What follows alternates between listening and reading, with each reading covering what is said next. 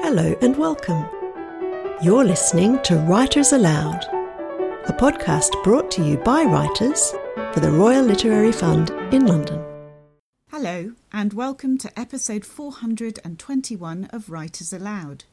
In this episode, Malachy Tallack speaks with Caroline Sanderson about how moving to Shetland as a child influenced his writing preoccupations, particularly his sense of place and the role of belonging, and how these things have come to imbue his varied fiction and non-fiction writing.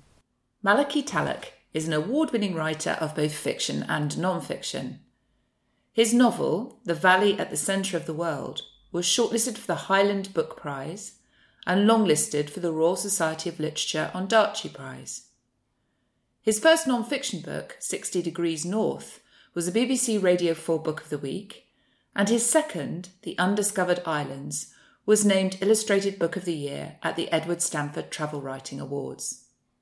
His most recent book is Illuminated by Water, Nature, Memory and the Delights of a Fishing Life. Malachy is from Shetland and currently lives in Stirlingshire. Malachy, you spent your early childhood in Sussex and then you moved to Shetland when you were 10, a place which feels so central to all your work, even though you've lived in many other places since and you're now settled in central Scotland. What is it that's given Shetland this prominence in your work? Well, I think in part it was that break, I suppose, in fairly early childhood from one place to another that led ultimately to me having this interest in place as a subject, in place as something that's part of character, I suppose, character forming. And so I was interested both in writing about my own experience, my own relationships with place and with Shetland in particular, but also in fiction, in thinking about how place, how landscape shapes individuals, shapes cultures. So I think that it was that enormous change, I suppose, from Sussex to Shetland when I was 9 or 10 years old that left me with a kind of lifelong interest in this subject, in this theme. But Shetland itself also has been hugely important to me. I mean, it has been my home since then, both technically in that that's where I was, but also in the sense of coming to feel an idea of home, of what home means. So even though I don't live in Shetland at the moment, my family are all still there, and when I think about home, Shetland is still where I think about. This preoccupation with what home means and what makes us feel a sense of attachment and belonging to a place, it feels very prescient but also topical in these days of nationalism, but also of conflict and displaced people. You know, it means we can settle somewhere new and what, I guess, homesickness means as well. Yeah, that's right. You know, I think it's something that is both deeply personal and at times deeply political as well. And I think that for me, really, that sense of home and a longing for attachment to home and attachment to place has really been always very much connected to the desire to write. I think the desire to write has always had, for me, underlying it, a sort of urge for connection, and writing about home has been a big part of that. Well, this is something that's encapsulated in the title of your first book, 60 Degrees North, Around the World in Search of Home. And you journey around the 60th parallel in this book from Shetland to Greenland, Canada, Alaska, Siberia, through Scandinavia and back home to Shetland. So in what sense was this a journey in search of home? It's a sort of circle that you do, isn't it? Yeah, well, it's funny. It wasn't until kind of later on in the writing of the book that the idea that, of course, you travel in a circle, you end up home, seemed quite so inevitable. I mean, when I started out, I thought I was writing a travel book. But as I went along, the kind of questions that I was asking in these places and of the people that I met were about connection to place. They were about home. And so as I continued to write, I realised that this was actually a more personal book than I had thought at the beginning. And I began to also write a bit about myself and my own experiences and my own feelings about Shetland and about home. And so the book became, that question became very much tied up within the book. And so that travelling around the parallel, travelling to each of these countries, but always having the sense, the knowledge that the destination point was where I left off. It was home. That became the kind of unifying, the thing that tied the book together. Yes, I suppose we could say the best of travel writing is always about more than the journey. But I'm interested in, so you encounter lots of people who live at the same latitude as Shetland, and very different people, different landscapes, different countries, obviously. But I'm interested in what you felt you had in common with these other northerners. I think in some ways it's a mistake to emphasise anything too much in terms of connection, but what ties these places together for me is partly that most of them are quite difficult places to live. You know, when you get that far north, the seasons, the climate, the weather become challenging. So ordinary agriculture becomes challenging. And at that point of challenge, I think that is often when people can start to become more aware of their surroundings. I think these days in particular, it's quite easy to live in places and not really think about place too much at all, not think too much about your connection to place. But when you live somewhere that challenges you in that way, where you have to be conscious of the weather, where the landscape can be dangerous or difficult, then you think more, you're more conscious of that sort of relationship between you and your surroundings. So with the exception of St. Petersburg, which is an exception in so many different ways along the 60th parallel, there's still places where it's not quite so easy to live as it would be elsewhere. And I think that was kind of one of the things that tie them together. And your attachment to Shetland's also, it seems to me, reading your work, given you a fascination for islands, both real islands and in the human imagination. And this, in fact, gave rise to your second non-fiction book, The Undiscovered Islands, an archipelago of myths and mysteries, phantoms and fakes. And it's an illustrated atlas, illustrated by Katie Scott, we should say. Islands once believed to be real, but no longer on the map. And I love the story of how this really came about. I think it stemmed from your school motto and the fact that Shetland may or may not be fuel, which was mentioned by the Greek writer and explorer Pytheas in the 4th century BC. Yeah, that's right. I mean, the book came out of 60 Degrees North, really, in the sense that two of these undiscovered islands, these phantom islands, were at one time or another believed to be at 60 degrees north. One of them was Friesland, which was meant to lie south of Iceland, and the other was Thule, which has kind of been believed to be all over the North Atlantic at one time or another. Thule, but that's how you say it, right? I think so, Thule, yeah. And Shetland has been kind of tied to that place at certain points. The Romans thought that Shetland was Thule. And so I had this place in the back of my mind. And when I finished writing 60 Degrees North, I wanted something that I could write without going anywhere. I wanted to be able to stay home but keep writing. And so the idea of a travel book about places that didn't exist really appealed to me. And these stories about phantom islands, was so appealing. And there were these two that I knew about.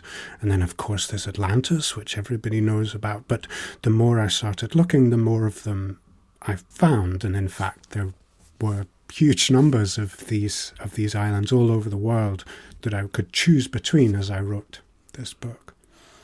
Yeah, it's an amazing number, actually. And it just indicates how sort of the totemic power in the human imagination that islands have, don't they? I think there's some romantic sort of notion of that sense of self-containment that the island life gives you. But it's also an isolated life. And it feels like that's quite a significant idea, certainly in your work. We talk about the island mentality, don't we? And that's, of course, been applied even to the island of Britain, you know, to anyone who dwells there as a nation, of course. But I think you play a lot with the sense of island life in your novel. Your novel's called The Valley at the Centre of the World, which is a sort of slightly ironic title, I think, isn't it? Set in Shetland. And the title suggests one thing, but the characters, it feels like a novel about the extent to which, you know, human lives on those islands, the extent to which it's satisfying to each person and the extent to which they need the outside world. Yeah, I mean, the title is not so much ironic as I think what I want is to kind of force the reader to rethink the idea of what a centre is, because, of course, for all of the people who live in this valley in the novel, which is in Shetland, this is the centre of their world. And if place is important to you, then wherever you are centred becomes the centre of the world. And that by accepting that idea, you can begin to see place differently and more closely. I think places can expand under that kind of changed gaze. And so the novel, yes, takes place in a valley in Shetland that I think many people from elsewhere would see as isolated. But in fact, what's revealed, I hope, in the novel is that the lives within that place are connected and tied up together in ways that I think perhaps would seem remarkable for somebody who lived, let's say, in a flat in the middle of a city. Your life is tied to the lives of your neighbours in a way that is completely different to most urban lives these days, I think.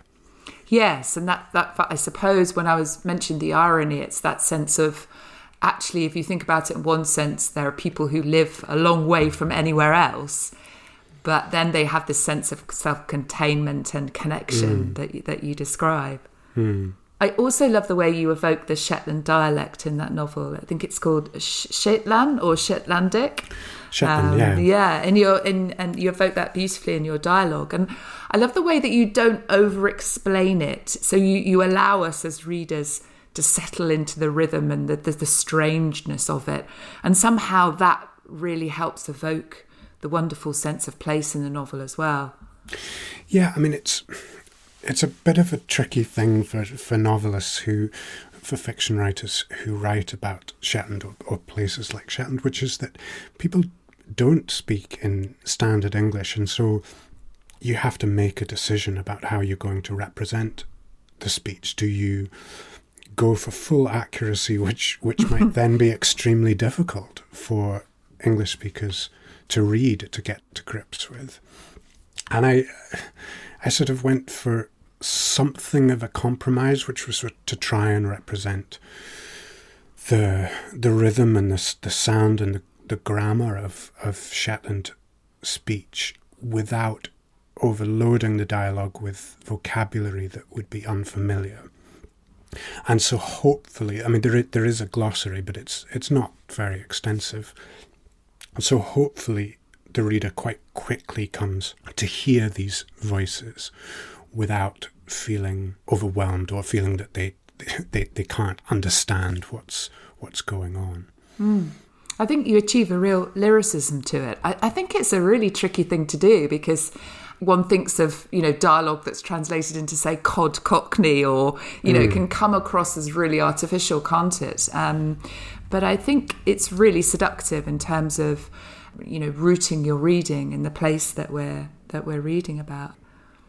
Thank you. Thank you. I mean, it's hard for me to imagine writing fiction set in Shetland without using dialect.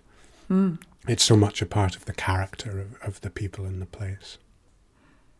Now, you're relatively unusual, Malachy, in having published acclaimed fiction and non-fiction, something that I personally always found very interesting, the relationship between the two. And you're also a journalist, of course. You're former editor of Shetland Life magazine, amongst much else. So I wondered, how do these different forms of writing relate to each other in your head? And do you deliberately resist being typecast as a writer? Or is it just how these books have come to you at a particular time? It's definitely not about being typecast. It's, I'll be honest, I find the process of writing quite a chore for the most part. And I think most often by the time I finish one book, I'm desperate to do something as different as possible from what I've just been doing, just for variety's sake. So I'm sort of admiring, but find it difficult to understand people who can finish writing, say, one novel and then begin writing the next one in the series or something like that, because I desperately want to do something completely different. And that for me has meant writing a book of narrative nonfiction, then writing a very different illustrated book of nonfiction, and then writing a novel, and then going back to nonfiction. So it's that sort of jumping between one thing and another has been kind of in large part about keeping myself enthused and interested. But, you know, while the form has changed, there's obviously been themes that have continued through each of these books.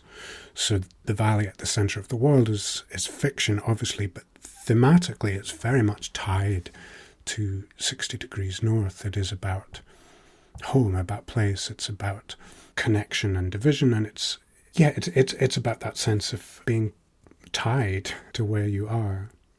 You're also a singer-songwriter. You've done 4 albums and an EP, and you've performed across the UK. So I was interested to know how your music relates to your writing preoccupations, or is it just an entirely different creative outlet? The music was something that I did a lot more before I began writing books, and in part I think that's because my writing brain, my writing energy now goes very much towards the books and doesn't leave a whole lot left over for songs. I think being a songwriter was what I wanted to do when I was younger, but I never really pursued it with a great deal of energy.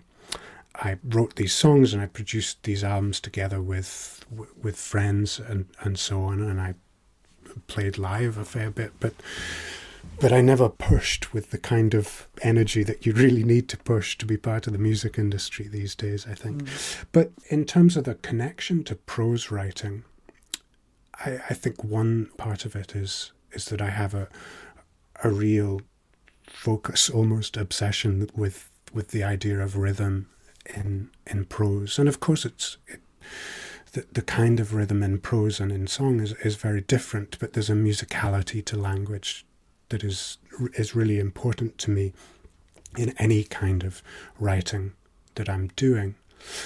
I do have this idea for a novel that has songs as part of it, and I've kind of been turning this novel over in my head for a long time, but I have not yet started writing it, so who knows whether it will ever come to fruition.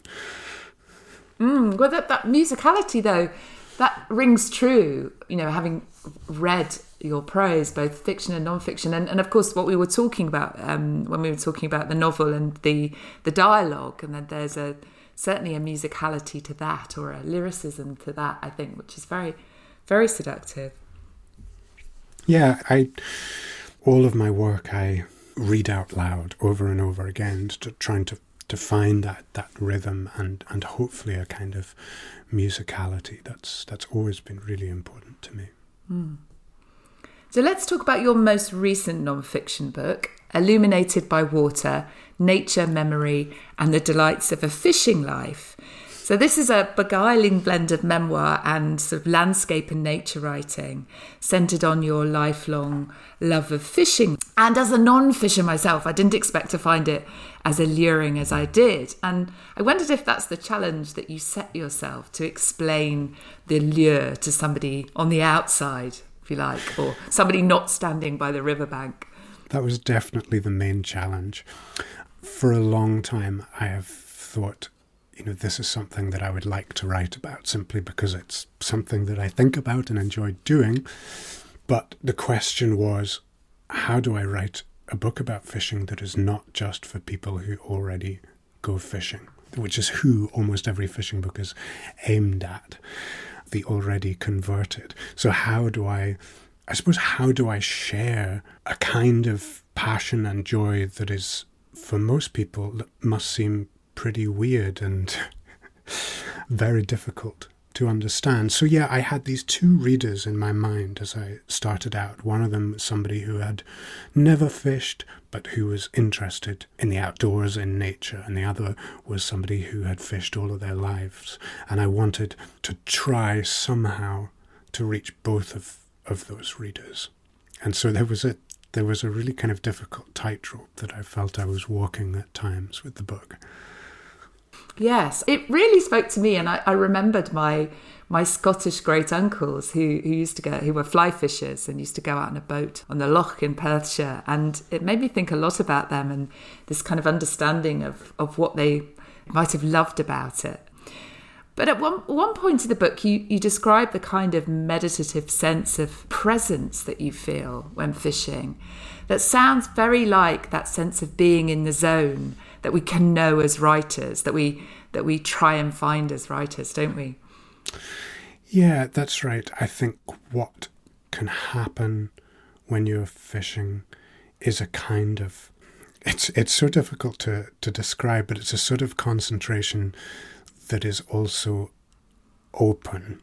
It's a kind of focus that is open to the senses and open to the imagination. So you're focused in on this one thing. If you're float fishing, you're looking at the float, waiting for it to go under. Or if you're fly fishing, you're kind of feeling the fly moving beneath the water, and you're focused there. And yet at the same time, you are listening and looking, and you are imagining and waiting and remembering.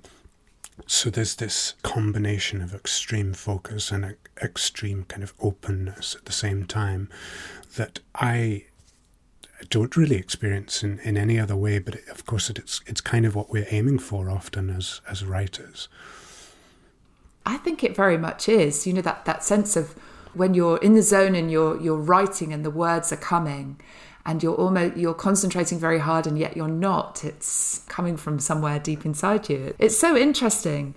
And I liked the idea of using fishing as well as this sense of ordinary human activity, hobbies, if you like, being a sort of metaphor for human existence in some way. For me, I could say it's gardening, you know, growing and cultivating something beautiful, whilst also knowing that it's impermanent. So that sense I really loved as well. Well, I think what was interesting for me is the kind of weirdness of human pleasure, where we find enjoyment. And I think often as writers, we're drawn to questions of the opposite kinds of emotions, really. We're drawn to sadness and grief and anger and things like this. And actually, I started writing the book during the pandemic, and at that time it was really important to me to look in the other direction and to think about sources of joy and just say, okay, so what is it about this activity, this weird thing that I do, fishing? What is it about this that brings me joy? How can I explain that to other people? You describe your life as being illuminated by water. And I'm thinking about all the things we've been talking about, islands and Shetland, where the sense of the sea all around you must be very strong. So what do you mean when you say your life has been illuminated by water? I think I mean that looking back, I feel that many of my strongest memories, I mean, specifically in terms of the book, I found that I had very clear memories of days spent fishing, which are essentially days spent doing nothing. And that seemed odd to me almost, that I could remember so clearly doing nothing. But the fact that I was fishing had kind of imprinted these days on my memory. So that was interesting. But that sort of gave a sense to me of looking back, of my memory being kind of cut through with these days of pleasure and joy that very much were about water, that were focused on water. And so that idea of a life illuminated by water just became really strong to me as I was writing. Now, you touched on this earlier a little bit, but just wanted to ask you finally, how would you characterise the preoccupations that you think will always run through your work? Well, I think that place is always going to be something that I think about a lot, and that's obviously a big, multifaceted subject. So I don't feel that this is something that I'm going to exhaust very, very quickly. So yeah, the idea of place and home, and I'm very interested in communities as well, different kinds of communities, the way that people engage and interact with each other when they're kind of thrown together or brought together in one place. Malachy, thanks very much. It's been a pleasure talking to you. Thank you. That was Malachy Tallack in conversation with Caroline Sanderson. You can find out more about Malachy on his website at malachytallack.com. And that concludes episode 421, which was recorded by Caroline Sanderson and produced by Kona McPhee. Coming up in episode 422, in My Favourite Author, we hear from Royal Literary Fund Fellows about what makes particular books special to them. We hope you'll join us. You've been listening to Writers Aloud, a podcast brought to you by writers for the Royal Literary Fund in London. To subscribe to podcasts and to find out more about the work of the RLF, please visit our website at www.rlf.org.uk. Thanks for listening.